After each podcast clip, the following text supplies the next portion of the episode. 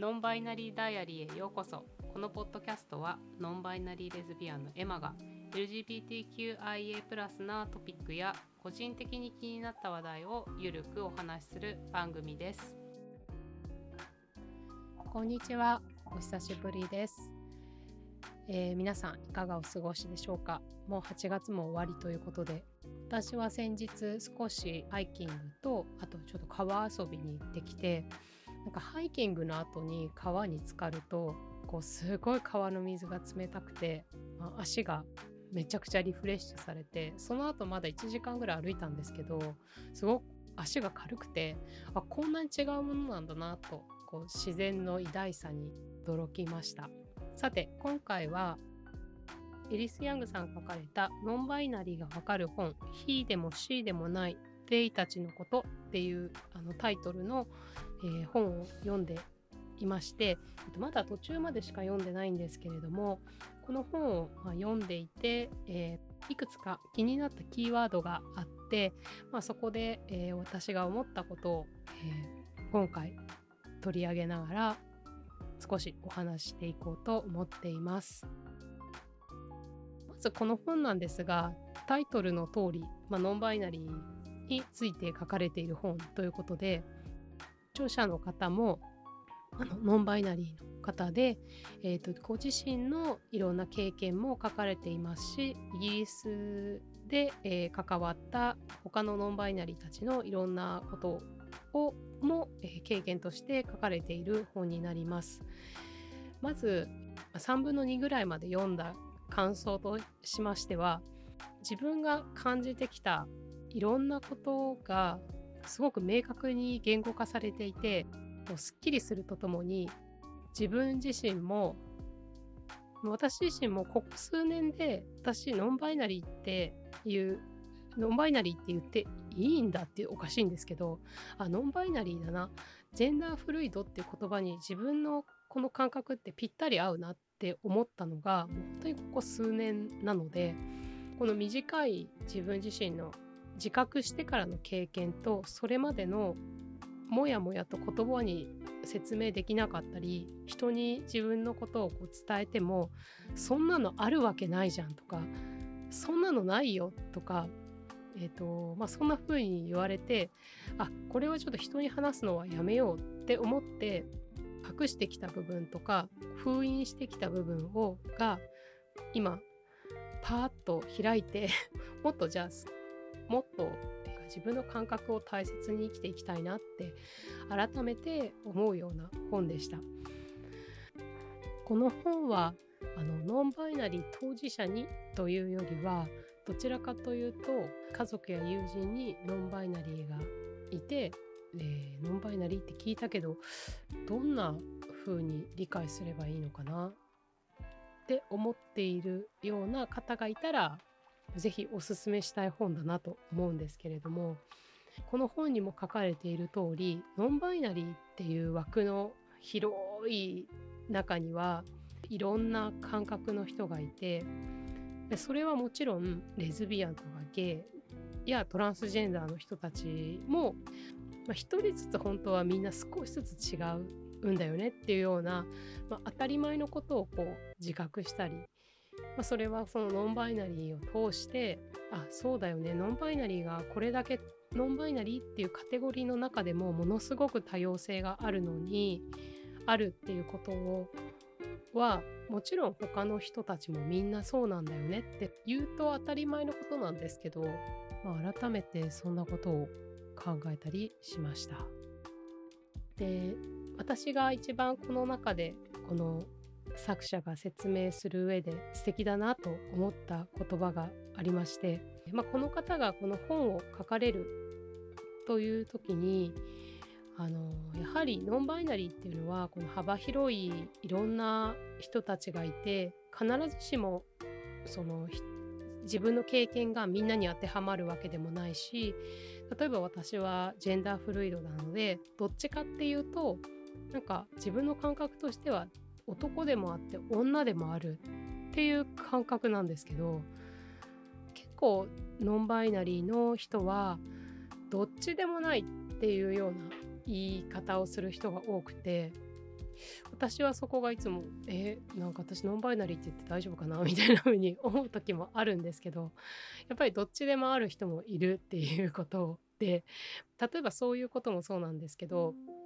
何かを例えば私もこれをノンバイナリーダイアリーで出しているにもかかわらず、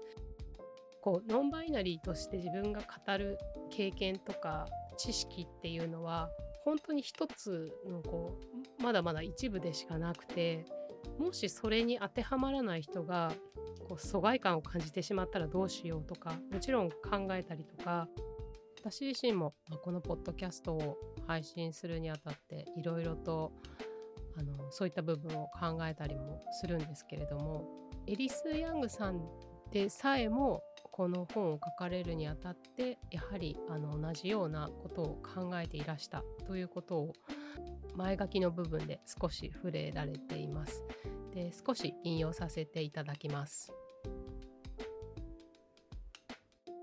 この間違ったらどうしようと恐れることによって一般の人々が知ろうとしたり探求したりする気持ちを失ってしまうかもしれません。間違いが避けられなくても、私は全てのバイナリーなジェンダーの人々にも努力して理解してほしいのです。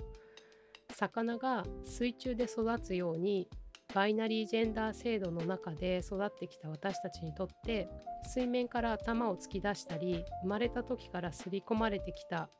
習慣を破ろうとしたりするのは大仕事なのです。そしてそれを一番よく知っているのは私たちノンバイナリーのコミュニティです。ジェンダークイアであるのはとても疲れることでもあります。ほとんどの人にはこのアイデンティティを理解する心構えがありませんから、私たちは常に自分のことや自分のジェンダーやジェンダー表現について説明しなくてはなりません。じろじろ見られたり、立ち入った質問をされたり、連日のようにからかわれたりすると、私たちの多くは当事者でない人々を啓蒙するのは自分の仕事ではないという考えに陥ってしまいます。それは本当に無理もないことなのです。そんな状況の中、この本を通してみんなに代わって説明できることを、そして私にその気力と力があることをとても光栄に思います。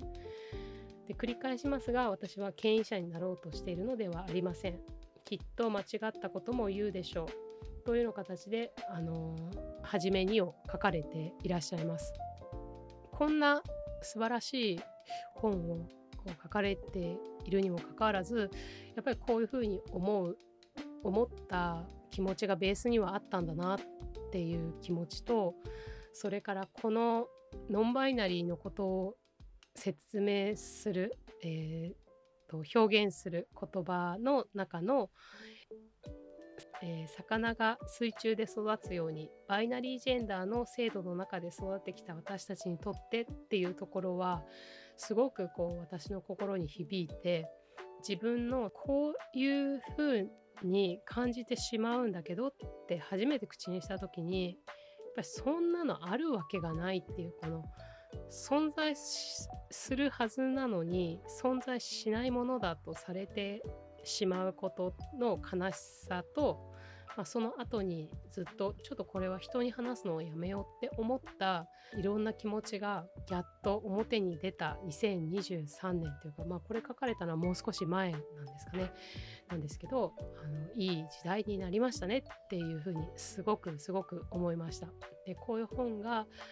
書かれる2023年で、もうほんと早くもっと LGBTQIA+ 全てのこのジェンダークイアの人々がもっと住みやすい社会になっていくようになったらいいなって改めて思いますし、そのために私ができることはすごく小さいことしかできないですけど、何か一つでも自分が何かできることがあったらやっていきたいなって改めて最近考えています。もう一つこの本の中ですごく気になった、キーワードが、性とジェンダーの違いでした。私はずっと日本で、ジェンダーアイデンティティっていう言葉が心の性って訳されていることが自分の中ではなんか違うような気がすると考えていました。でもそのどうして違うと思うのなんか違う気がするんだよなっていうのをうまく表せなくて、でもまあそこは略さなくてジェンダーアイデンティティでいいんじゃないかなってすごく思ってたんですけど、改めてこの性とジェンダーっていうものの違いをこう実際調べて明確に言葉で表された時に、あ、そっか、だからジェンダーアイデンティティも心の性って言われるとなんか違和感があったんだなっていうふうに、気づいたところがありました。で、性とジェンダーっていうのは、まあ、私もその一人だったんですけど、多くの人がその違いを知らないと思います。で、もちろん LGBTQIA の方たちは自分がやっぱり本を読んだり調べたりするので知ってる人も多いかと思うんですけど、多くの場合そこに違いが感じられなくても何も困らないんですよね。なぜなら体の性とその自分が感じる性っていうのが自分のアイデンティティとしての、そのジェンダーアイデンティティがジェンダーっていうものが、同じだからなんですね。だからそこに何も疑問を持たないっていうのは多分多くの人がそれに当てはまってしまうから、あまりそのジェンダーがとか性がと同じでも何もそこは疑問を持たないということが、大きいのかなと思ってます。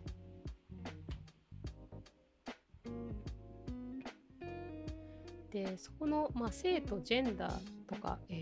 目次としては、ジェンダーとジェンダーバリエンスっていう、お話の中に書かれているところで、すごく私がいいメッセージを投げかけてるなと思った部分に関しては引用させていただきますが、ジュディス・バトラーやミシェル・フーコーなどの研究から大きな影響を受けたクィア理論によれば、ジェンダーとは環境や状況、コンテクストの影響下にある柔軟なアイデンティティの表示です。この思想がクィア理論と呼ばれるのは、それが LGBT コミュニティの人々だけに適用されるからだけではありません。厳格なバイナリー、あるいは生物学的な性別だけによる制度としてのジェンダーの独占的な思想を壊そう、Queers、壊そうと挑戦しているからですっていう形で説明されていて、その後続くんですけれども、クィア理論はジェンダーや性やその他の広い制度に挑戦しています。同じようにジェンダークィアというアイデンティティのラベルはバイナリーなアイデンティティの存在への挑戦と考えられるのですという形で説明されていて、すごくいい影響を受けそうな言葉だなと思っていて、社会が求めるものってバイナリーで、体が女なら女でしょっていろんなところで、私も女の子の、私は家ではあんまり女の子なんだからっていうのは言われなかったんですけど、例えば大昔言われたのは、私学校が、小学校が指定のカバンだったんですけど、制服とかがあって、ランドセルが黒いランドセルだったんですよね。で、黒いランドセルって男子も女子も黒いランドセルだったので、あまりその色にその性別っていうのを感じたことがない子どもの時代だったんですけど、その黒いランドセルを見た赤いランドセルを背負っている女の子たちが、やっぱりなんで女なのに赤じゃないって言って、すごい笑われたことがあったんですけど、もう私は黒いランドセルが良かったのでかっこいいじゃんって思ってたんですけど、その人個人がまあ、男は青、女は赤みたいな風に信じてる方たちなので、まあ、それはそれでたくさんそういう人もいるので、もう そういうことに煩わされないでいいって私は思っているんですが、まあ、世の中にはそういう風な人が多いので、やっぱり私たちはこの存在するだけで、まあ、いろんなところにこう、まあ、挑戦しているんだなっていうことを改めていろんなことを思い出しました。で、この本を読んでいて、あとすごく気になって、いるところもまだまだありつつも、また別の機会に取り上げてお話ししていきたいなと思います。さて、このエピソードはやっと10回目になります。ここまでお聞きくださり本当にありがとうございました。10回まで配信してみて改めて思うのは、もう反省点しかないなっていうところで、音質ですとか、まあ、話の構成ですとか、まあ、そういったところをこう自分で一部編集しながら、こう聞きながらリリースするまでの準備をするんですが、まあ、なかなか実際自分がやってみると難しい点がたくさんあるんだなということに気がつきました。そんな形で、たくさんまだまだ、伸びしろがあるポッドキャストですので、これからも、少しずつ改善を続けていきたいと思っておりますので、皆様どうぞよろしくお願いいたします。はい、今日もここまでお付き合いくださりありがとうございました。東京からエマがお送りしました。またね、バイバイ。